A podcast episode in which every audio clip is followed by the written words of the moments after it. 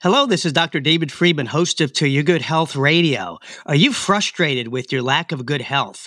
Are those stubborn pounds sticking to you like glitter at a kid's craft party? Well, fret no more. Joining us next is world renowned fitness and diet expert Jillian Michaels. She will empower you with an arsenal of proven strategies, expert advice, and unstoppable motivation. If you're ready to get fit and break free from those yo yo fad diets and embrace a sustainable, healthy lifestyle, don't go anywhere. Jillian Michaels is in the house, and this transformation starts now. It's To Your Good Health Radio with number one best-selling author and renowned wellness expert, Dr. David Friedman. Changing lives just for the health of it. Our next guest is an icon in fitness, health, and wellness.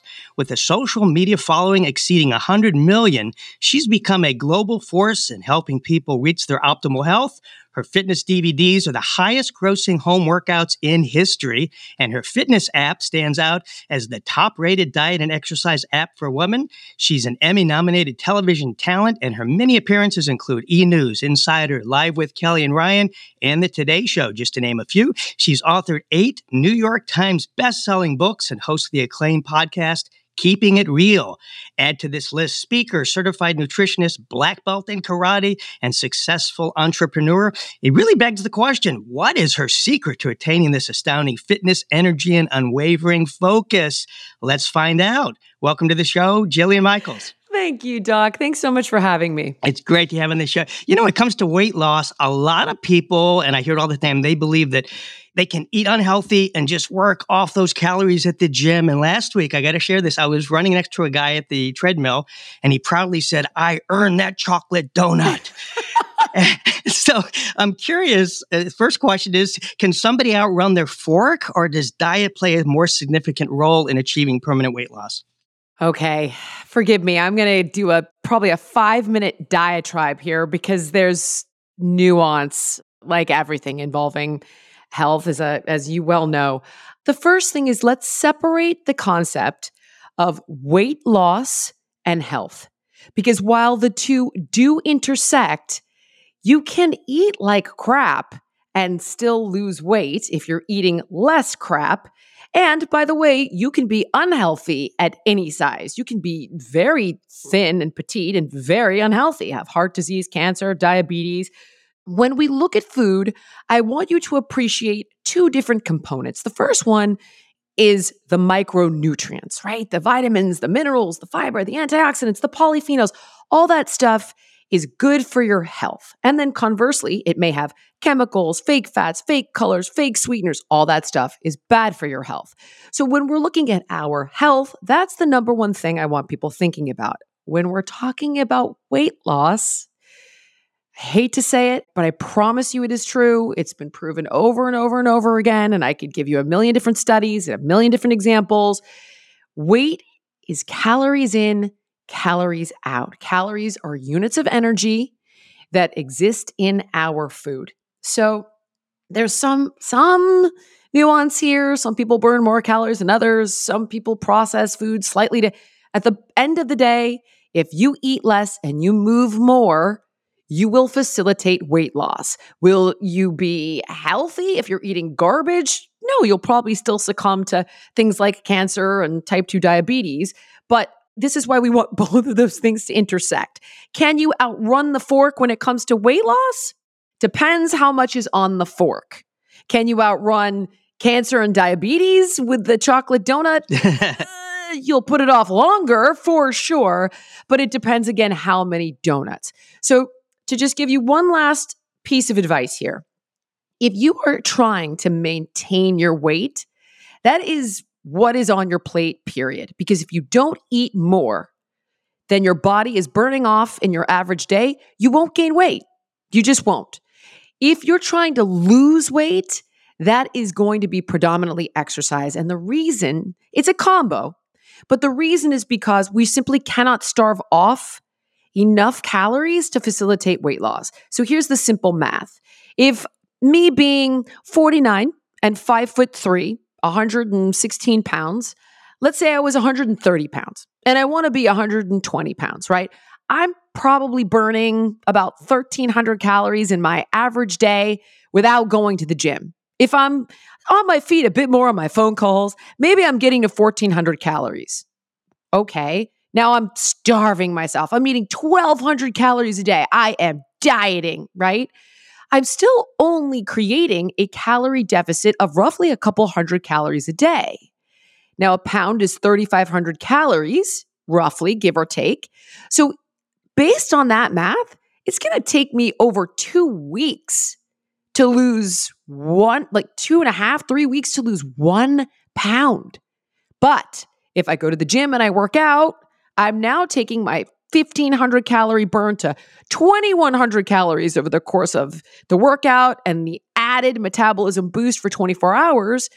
That's going to take me a week to lose a pound, maybe even two pounds in the same week. So it depends on the goal and how much is on the fork, if right. you will, if that no, makes sense. That's that's a good answer. What about the other excuse I hear is genetics? You know, what does that have to do with weight? So many people believe they, they blame their genes on why they can't fit into their yeah. genes, and they give up. My mom's overweight, so I have no hope.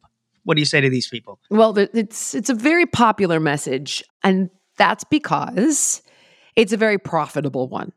So, what we need to look at is who's profiteering at our detriment, right? If this is something that's completely out of your control, well, now you're a candidate for anti obesity drugs, which is a big pharma heyday, and surgeries, and all of the things that we can profit off of when it comes to the weight loss industry, which is a multi billion dollar industry in America alone.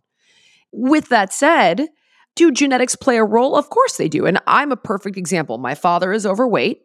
I was overweight as a kid. And if you looked at me and let's say my ex, we are roughly the same size and roughly the same age, and that woman can eat twice as much as me and never gain a pound. She happens to be an anomaly. People like that are more the anomaly. Whereas if I don't watch what I eat and I don't work out, I will gain weight a bit more easily.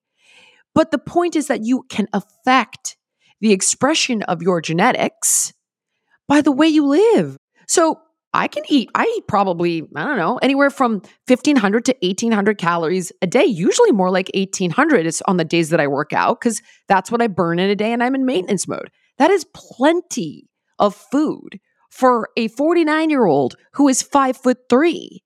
So I'm not suffering. And the point is that while you may not be able to eat anything you want and go unscathed, you can absolutely control your weight by controlling how much you eat, using some common sense with your food choices, and attempting to move your body on a regular basis. And it doesn't have to, well, I would love, trust me, I would love it to have you to be doing HIIT training twice a week and resistance training twice a week and getting this we now call it zone two cardio, but the bottom line is let's say a step goal, right? Having a step goal every single day of my fantasy world is 10,000 steps, but I'll take five. I mean, all of that would be fantastic. But if we meet somewhere on that scale of 10 being everything I want if you hit five, you're going to be winning. Right. No matter what your genes are. Yeah. So the DNA is basically just a challenge, but it's not an excuse. Don't say, eh, I might as well just eat this cake because my parents are overweight. So it's a, it's a good. Not even remotely. Yeah, exactly. Yeah, exactly. Let me ask you when it comes to exercise, the great question for me to ask you what do you consider the biggest myth, that one thing that makes you roll your eyes because so many people believe it to be true and you just cringe? Oh, gosh. Is there one that jumps out? oh, out? God, there's so much. I. I don't even know where to begin. I, I, I, there's so much nonsense surrounding this. Maybe the fact that, oh, here's one. This one has really begun bothering me more than everything else these days. People tend to think that as they age, there are certain inherent limitations, right? So they build workouts based on age. Well, what do I do if I'm 50? Well, what do I do if I'm 60? And they think there's no more resistance training because now they're 50. There's no more running because now they're 60. There's no more heavy lifting because now they're 70. Not only is this untrue, it's dangerous. And the reason is that when you stop engaging in these behaviors, that is when your sarcopenia, right? Muscle loss, loss of bone density, these things become exacerbated because you aren't engaging in strength training. You have no impact in your workouts. If you have an injury, obviously, you know, you need to work around it. But that myth of, well, I'm 50 now, so I can't do X, I can't do Y, I can't do Z is just complete baloney. And the more you don't engage in those behaviors, the worse your physical conditioning becomes and it gets itself. Yeah, awesome answer. I believe personally, I think it's if people are solo, it's so tough to get fit and and get healthy. And, and I love that you created this amazing fitness app, which basically offers targeted diet and exercise guidance created by you. Share with the listeners how they can benefit from you giving them the rah rah from behind the cheerleader. Oh, I appreciate the softball over the plate here. Uh, I mean, as mentioned, health and weight loss is a billion dollar industry. And I am a person who works in that industry. But my business is nutrition and fitness. So for me, I'm all about getting people to eat better and not be miserable doing it, and to move their bodies and not be miserable doing it. So the fitness app is a one stop shop for customized meal plans and personalized workouts so that you can get the results you want based on your goals, eating the foods you like. Whether you're vegan or you want to be keto, you know I don't love that diet, but I I did have did have an MD create create a keto meal plan for people so it could be as healthy as possible Eh, whether you like yoga, whether you want to work out at home, whether you want to be in the gym, whether you want walking programs, whether you want meditations, there's community, there's sleep support, everything all in one, completely personalized to your needs. And you can use it on any device, stream it to your TV, your phone, your tablet, any place, anytime, anywhere. Yeah, I love it. You don't just offer exercise and healthy eating. Everyone knows we need that, but you dive into stress relief and better sleep, which plays such a crucial role. You really covered all the bases. Where can people, you know, go to learn more about this fitness app? You can get it in any app store. So, you know, it's the Google Play Store, it's the App Store for Mac, or you could simply go to thefitnessapp.com and you'll see all the different features on the app. You can get it through the website as well, and it will go straight to your phone. But to learn more in detail, the App Store or the website gives you all the details. Great. I know you mentioned keto, and you, you and me, we share very congruent beliefs in diet, and you're not a fan of these fad diets. I'm oh. curious, what's your views on this current restrictive carnivore diet? Just eat meat, skip the fruits, the veggies, the grains. What's your opinion? Are we supposed to eat like lions? I okay. I don't believe in opinions. And I think they're amusing. But I, uh, you know, in my industry, I deal in data, and I'm very fortunate to work with many doctors like yourself who come on a, a, a, podcast where I get to interview some of the greatest minds across all specialties of medicine and they decipher the information for me. So whether I'm talking to guys like Harvard geneticist Dr. David Sinclair or you know an, an Harvard angiogenesis doctor William Li who cured his 80-year-old mother with food or I have the pleasure of interviewing Dan Buettner, who researched and wrote the Blue Zones, studying people who live to be centenarians. The data seems to come back pretty straightforward. It's and by the way, everybody on the blue zones, their diet is 65% complex carbohydrates. So it all comes back as follows. Yeah, that makes sense. Eat real, eat real food, food, right? You, you eat real food. You don't overeat the real food. And you can vary your macronutrient ratio, meaning your protein, fat, and carbs. And we all break down food at a different pace, meaning oxidize food and turn it into blood sugar and energy at a different rate for a variety of reasons. Nonetheless, you might feel better having some more protein in your diet. You might feel better having more complex carbohydrates in your diet, depending on your energy level and what have you listen to your body if you want to fine tune those ratios. But having this crazy, like, all meat. Oh, what no about the all raw liver? People are sitting there chewing li- liver, and that's it. That's their meal. I thought we came out with that guy being on steroids, the liver king guy. Oh no, no, wait, no, no. He said I got off of him for 180 days, and I'm still muscular. So now live oh. like I live. In other words, he he oh. said yes, I apologize, but look at me, I didn't need him. Is what he's basically saying. It was the it was wow. the liver uh, okay. Yeah. I, I mean, here's here's the one thing that I I will say about the all protein diet that can really throw people off is you will look really lean, right? It's like, oh, look how lean I am. But there's a whole host of other things and biomarkers that are not being exposed. What is your microbiome like when you're eating all meat? You know, all those microbes in your gut need they need fiber. They need complex carbohydrates to thrive. And we know that those guys are associated with serotonin production and the function of our immune system and how we absorb our nutrients. Like there's so much more going on here. But the reality is, we don't need to look inside those people because we have years of data. And even if we're looking at this anecdotally, like the blue zones, there's a theme. And that is the theme is that we eat real food we don't overeat, and we get a variety of healthy fats. Mostly, we should be eating like a lot of plants, a lot of complex carbohydrates, healthy fats like polyunsaturated, monounsaturated, and honestly, the animal protein more sparingly. But if you have a higher amount of it, the world isn't going to end. But living on all of it is, is yeah, very I'm with you on that. I've had the honor of interviewing a lot of the guests that you mentioned on this show. Yeah. And I'm curious, is there any particular of all the guests you've interviewed, any aha moment that you recall from a guest, maybe some health tidbit you learned that now you apply to your life? Gosh, I mean, all of them kind of blow my mind. I, you know, I got to speak with Dr. Molly Maloof about mitochondria, and she definitely changed some of the ways that I'm training. I got to speak with Dr. Casey Means about metabolic disease and and Dr. Amy Shah, and they shifted my appreciation for how important circadian rhythm is in not just like how well you sleep, but how well your body functions because it's functioning on a clock. Certain body processes exist on a certain timeline. And when that gets out of whack, your body's not doing the jobs that it needs to do at the right time in an optimal way. My gosh, Dr. Robin Chutkan is just like, wow. She's the most incredible gastroenterologist. And she's the one, right, that, that I increased the amount of fiber that I eat tenfold because I was so focused on fermented foods and probiotics. And she's like, yeah, that's great. But if you're putting that stuff into a toxic environment where it can't grow, I want you to focus on the soil. So then I started shifting all of that to way more fiber and getting way more complex carbs in my diet to feed my microbiome. And I noticed a huge difference in my immunity over the course of like three to six months.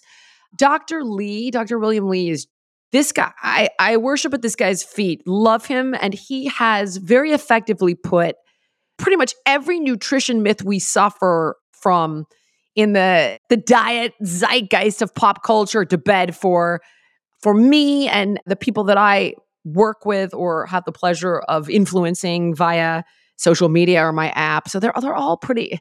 I mean, David Sinclair, obviously, I've that guy's got me taking all kinds of crazy stuff. it's great. So yeah, so so as podcast hosts, we kind of do this selfishly. We want to be healthier, so we invite guests, not just yes. for you guys, but us too. We listen. So 100%. I think my aha moment is I asked a world-renowned cardiologist, Dr. Stephen Sinatra, the best thing to do to prevent a heart attack, and I figured he'd talk about healthy diet and exercise. He said we should floss our teeth. He shared how bacteria that, between yes. the teeth is a leading cause of heart attacks. So it was so amazing tidbit. I floss three times a day now. I couldn't get that out of my. I'm like, I don't want a heart right? attack. I bought the water pick. I know. I went and bought the freaking water pick thing at home after I heard that. I it's yeah, you're I'm totally with you 100. percent It's because it's passion. It, it comes from our passion, and then we get excited to share it. Work with passion is purpose. So so true. Hey, one of the big excuses I hear when it comes to not exercising and not eating healthy is not enough time. And considering most people work eight hours, they sleep eight hours, that leaves eight hours extra per day to devote to healthy lifestyle, but they don't have the time. What advice can you offer people to stop using that four letter word time as an excuse? I've got a couple ways to tackle this one. Very literally, I created something called the 12 hour rule. And the long and the short of it is if you're working, let's say, 60 hour work week, right? And you're sleeping eight hours, it leaves you, oh, I can't I have to do the math all over again, but there's like 140, some 100 and something hours in a week. The, the bottom line is if you're dedicating 60 hours to work and half of your free time to your kids and your family, and you're sleeping eight hours, you're left with around 12 hours. If you schedule those 12 hours ahead of time, let's say four half hour exercise sessions, a brunch with friends or a friend, and you could circle it. So every week you're seeing either your group of friends or a friend, so you have time to stay in touch. You've got a date night in there, you've got a couple hours for hobbies. That's really my number to keep myself sane. Is it perfect? No, it's not perfect. Not when you have a job and you have kids or you have aging parents, but it's good enough to keep you healthy and sane and afloat, if you will. The other part of this is if you were to challenge my 12 hour rule, I would simply say to you, fine, multitask. So while you're on the phone, get up and walk around.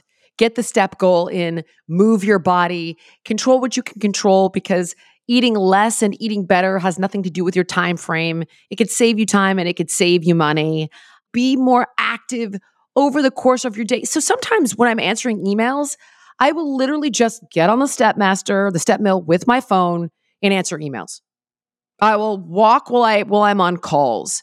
I incorporate everything into one as often as I possibly can. Even quality time with my kids, it's like, okay, can we, you know, what if we take a surf lesson together? What if we go snowboarding together? What if we are bike riding together so that you're incorporating more activity, whether you're working or whether you're spending family time or whether you're walking your dog.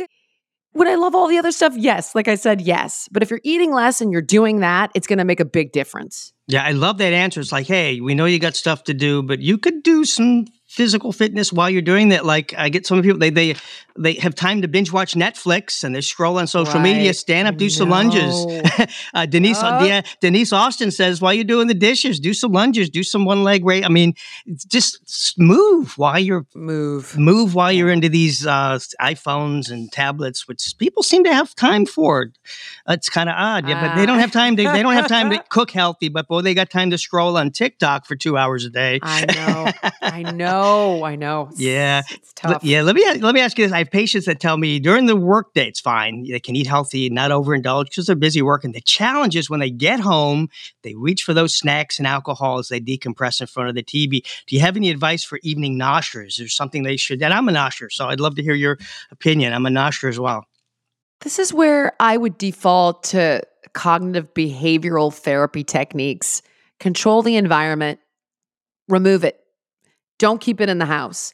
I'm the person that if yesterday I went to a lunch, a business lunch, and I did my little, you know, my my longer fast window. So I ended up having breakfast at like 11 and my lunch was at 1 and I was like, "Well, this is good. I'll just eat something really light. I'll just have a salad. That's fine." They put this bread basket at this Italian restaurant on the table and I was just like, "Oh, son of a bitch." and I the entire lunch I'm I'm having an inner dialogue with myself like, "You do not need that olive bread. You don't need it. You're going to win this. Don't touch that." But if there weren't other people at the table, I would have been the first to say, please don't bring the bread basket. So control the environment that you are the master of, in particular, your home. Don't keep the booze in there. Don't keep the treats in there. And if you're like, well, I have a significant other, my wife has a candy drawer. She's one of those people that can eat whatever she wants. I'm like, pick your drawer, put your crap in it. I don't want to know where it is. and that's it. You know, it's it's like you have to sometimes remove temptation if it's commercials, which are, you know, kind of a thing of the past now, but it's like, all right. I used to tell people, TiVo your shows, fast forward through them, like skip ad, yeah, right? Yeah, yeah. the YouTube button. If it's the donut shop on the way to work, take a different route to work. If it's the office kitchen, get a little mini fridge and keep a fridge in your office with just your healthy food so that you're removing temptation wherever you find it. Surround yourself with your why. Maybe it's your wedding dress. You're getting married and you want to look your absolute best on your wedding day. Maybe it's your grandkids. You want to live to see them walk down the aisle. Maybe it's your, it doesn't matter what it is. Surround yourself with the thing that is more important than the food and supplement your dopamine hit with behaviors that are life affirming. So maybe it's a bubble bath, maybe it's a manicure pedicure, maybe it's a new playlist for your gym workout, maybe it's something you, you know, if it is a TV show, like, all right, fine, allow yourself to binge watch an episode of Yellowstone. It's not that bad. Like, give yourself other things that will give you the dopamine hit that don't involve food or alcohol. Yeah, so instead of the yellow popcorn with salt and butter, do a yellow banana while you're watching Yellowstone. Let that, that subli- would definitely be better. Yeah, Let 100%. that that's great advice. Now you're a fan of intermittent fasting. What about this one meal a day fad now? 23 hours, skip food, eat one hour a day. Is this fasting window excessive or something you embrace? I personally do not embrace it. I recently spoke with Dr. Jason Fung, who I happen to respect, happen to have a lot of respect for. And he wrote, you know, the cancer code, the diabetes code, and he looks at OMAD for people with extreme, extreme health issues like cancer, like advanced type 2 diabetes, who are morbidly obese. And if they can tolerate it, he uses it to very quickly resensitize them to insulin and rip a tremendous amount of weight off of them very fast. I don't think that that's accessible. I don't think it's maintainable if it's under doctor supervision for you know a very specific reason then great but it's it's for people with those types of conditions. It would not be for, let's say, someone like myself who would probably develop sarcopenia. I would lose muscle, I would lose bone density, I wouldn't get enough calories in that window. If I did, I'd be shoving all my calories in at once, which isn't healthy. I utilize an intermittent fasting window of 14 to 16 hours. So I'm just I'm allowing my body to not be digesting food and not have insulin surging for that window. And then I've gotten into the deeper fasts of 36 hours once every 6 months. And that's so I can do that autophagy deeper autophagy clean out, right? Where the body goes into those zombie cells and the dead and senescent tissue and it does that sort of deep cleanse. And uh, like I said, 36 hours every six months. That's what I do. And I do this for my health. This isn't a weight loss strategy. If people are getting into intermittent fasting for weight loss, it also will not work unless you are restricting calories as well.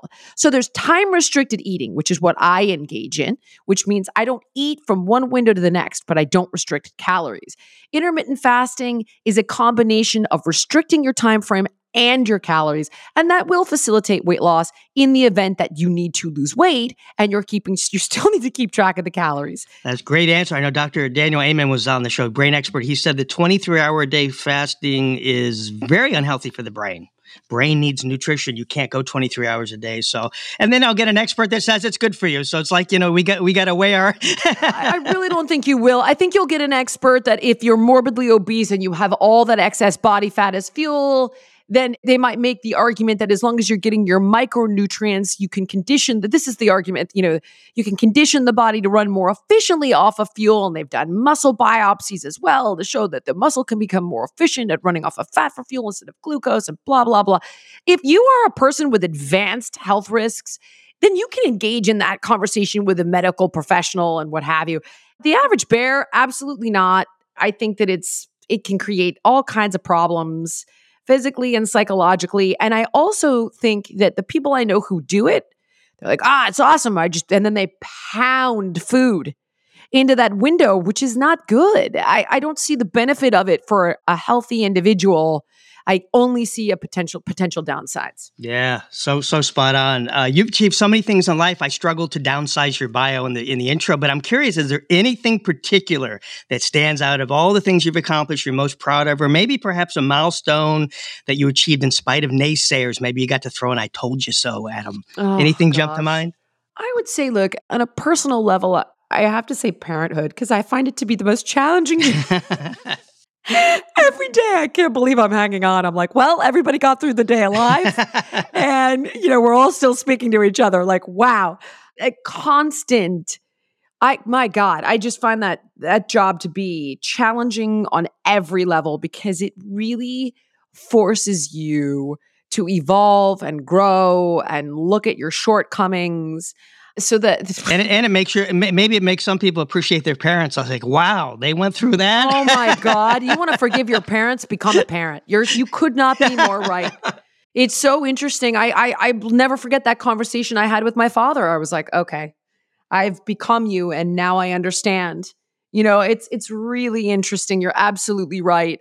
Professionally, there's there's still a lot left to do lot of things I haven't accomplished that I would like to accomplish. If I was to thumb my nose and say, ha ha ha ha ha, it would simply be the fact that I've had decades of longevity. You know, it's like, ah, she doesn't know. Ah, she's this or she's that or she's a whatever. She's not really a blah, blah, blah. we're two decades into this now, and I'm writing op ed pieces for Newsweek and uh, regularly appearing on the Today Show and Kelly Clarkson and Jennifer Hudson. And, now it was Kelly and Ryan, but now it's Kelly and Mark. It's like I've endured. And that would be the thing that is a testament, I believe, to my authenticity and my passion for what I do and my constant endeavor to learn and be as honest and truthful and accurate as I can be with the information. I love that. I, people ask me what I do for a living because I wear so many hats, so many diplomas. I always say I'm a full time student. I remain that because I'm still learning. Yeah. And as you just said, tomorrow's a new day. And what we really believed 10 years ago, I've changed. You have changed. So, so 10 years, I can't say I know it all. And these people that say I know it all, it's my way, the highway that's not the kind of people I like to hang out with. I like open minded like yourself, and you've definitely beat the typecasted world. You've done it all. In the uh, last minute we have left, but time just flew by. Is there anything else you'd like to share that we didn't cover today? Gosh, no, I'm, I'm at your disposal. Is there anything else you? no, I was going to ask. I hear a lot of controversy in alcohol now. It's showing it's bad for us. It shrinks the brain, but we used to show it was good. Can we lose weight and get fit if somebody likes their daily wine, or is that off limits? Okay, I would say if you're trying to lose weight, that's probably the only time that I would not imbibe because it does inhibit fat metabolism and it adds calories you don't need. With that said, I do believe that you can imbibe healthily and safely. And again, if you look at the blue zones and all of the individuals that live in those areas of the world, like the Mediterranean, for example, they do imbibe five, six drinks a week. And there are many potential health benefits. And here's what I'm going to say as I look at the world, right? Antibiotics were prescribed prophylactically for everything, and now they're the devil. All vaccines were amazing, and now they're the devil. It's like the truth is always going to be right in the middle. And, and here's my point, right? If all of a sudden I came to you and I was like, Doc, oh my God, I've got MRSA. You would probably have my butt in the hospital with Cipro going into every artery, right? right. right? But if I sneezed and I had a virus, I doubt you'd give me a Z pack prophylactically because it has side effects. So, do we need to give children the HBV, hepatitis B vaccine that you get from risky sex and needles? Probably not. Do they need things like are there certain vaccines that save children's lives, like measles? You know, this is polio yeah, kids aren't dying from that anymore. Kind of awesome. Are there side effects to a vaccine? Sure. So is it a cost benefit analysis? I would imagine so. What do we absolutely need? What can we put off? What do we not need? Same thing with alcohol. If you're drinking copious amounts of alcohol, yeah, it's going to have a host of negative side effects. If you're drinking a few drinks a week and it's let's say wine or dark beer or a whiskey are there potential benefits and upsides yeah, there's an argument that it can help remove amyloid plaques from the brain, that it can help keep your liver enzymes primed, that you know that, that some of it will have polyphenols and antioxidants. I mean, it seems to me that this is all about balance with all of these controversial conversations. Coffee, I mean, you and I could go oh, yeah. on and on. That's what I take away from conflicting information is where's the sweet spot? Exactly. Well said. I'll cheers to that. That's uh, very, very well said. And again, plus, I think drinking maybe one or two glasses of wine right before bed with the sugar, maybe that's if you want to lose weight and you don't sleep as good. It, it, yeah, no, you don't sleep as good. Exactly. Yeah, weight loss is really the only time I ask. I'm like, eh, really? No, it's going to slow you down. I would avoid it. And when I drink, I have like a glass of red wine at dinner. I get like two drinks a week. So either I have two glasses of wine with the dinner or I'll have a glass of wine and I have this one sugar free, it's just like fresh lime juice, Tajín, watermelon, and jalapenos with silver tequila. I get that like, I don't know, once every two weeks and it's like a treat for me. I don't drink a lot, but I drink little and I'm perfectly healthy. Everything seems to check out so far. I had an elderly gentleman says, uh, I drink wine, but I switched to, uh, at my age with my bladder problems, Pinot More. oh. Pinot More. Pinot More.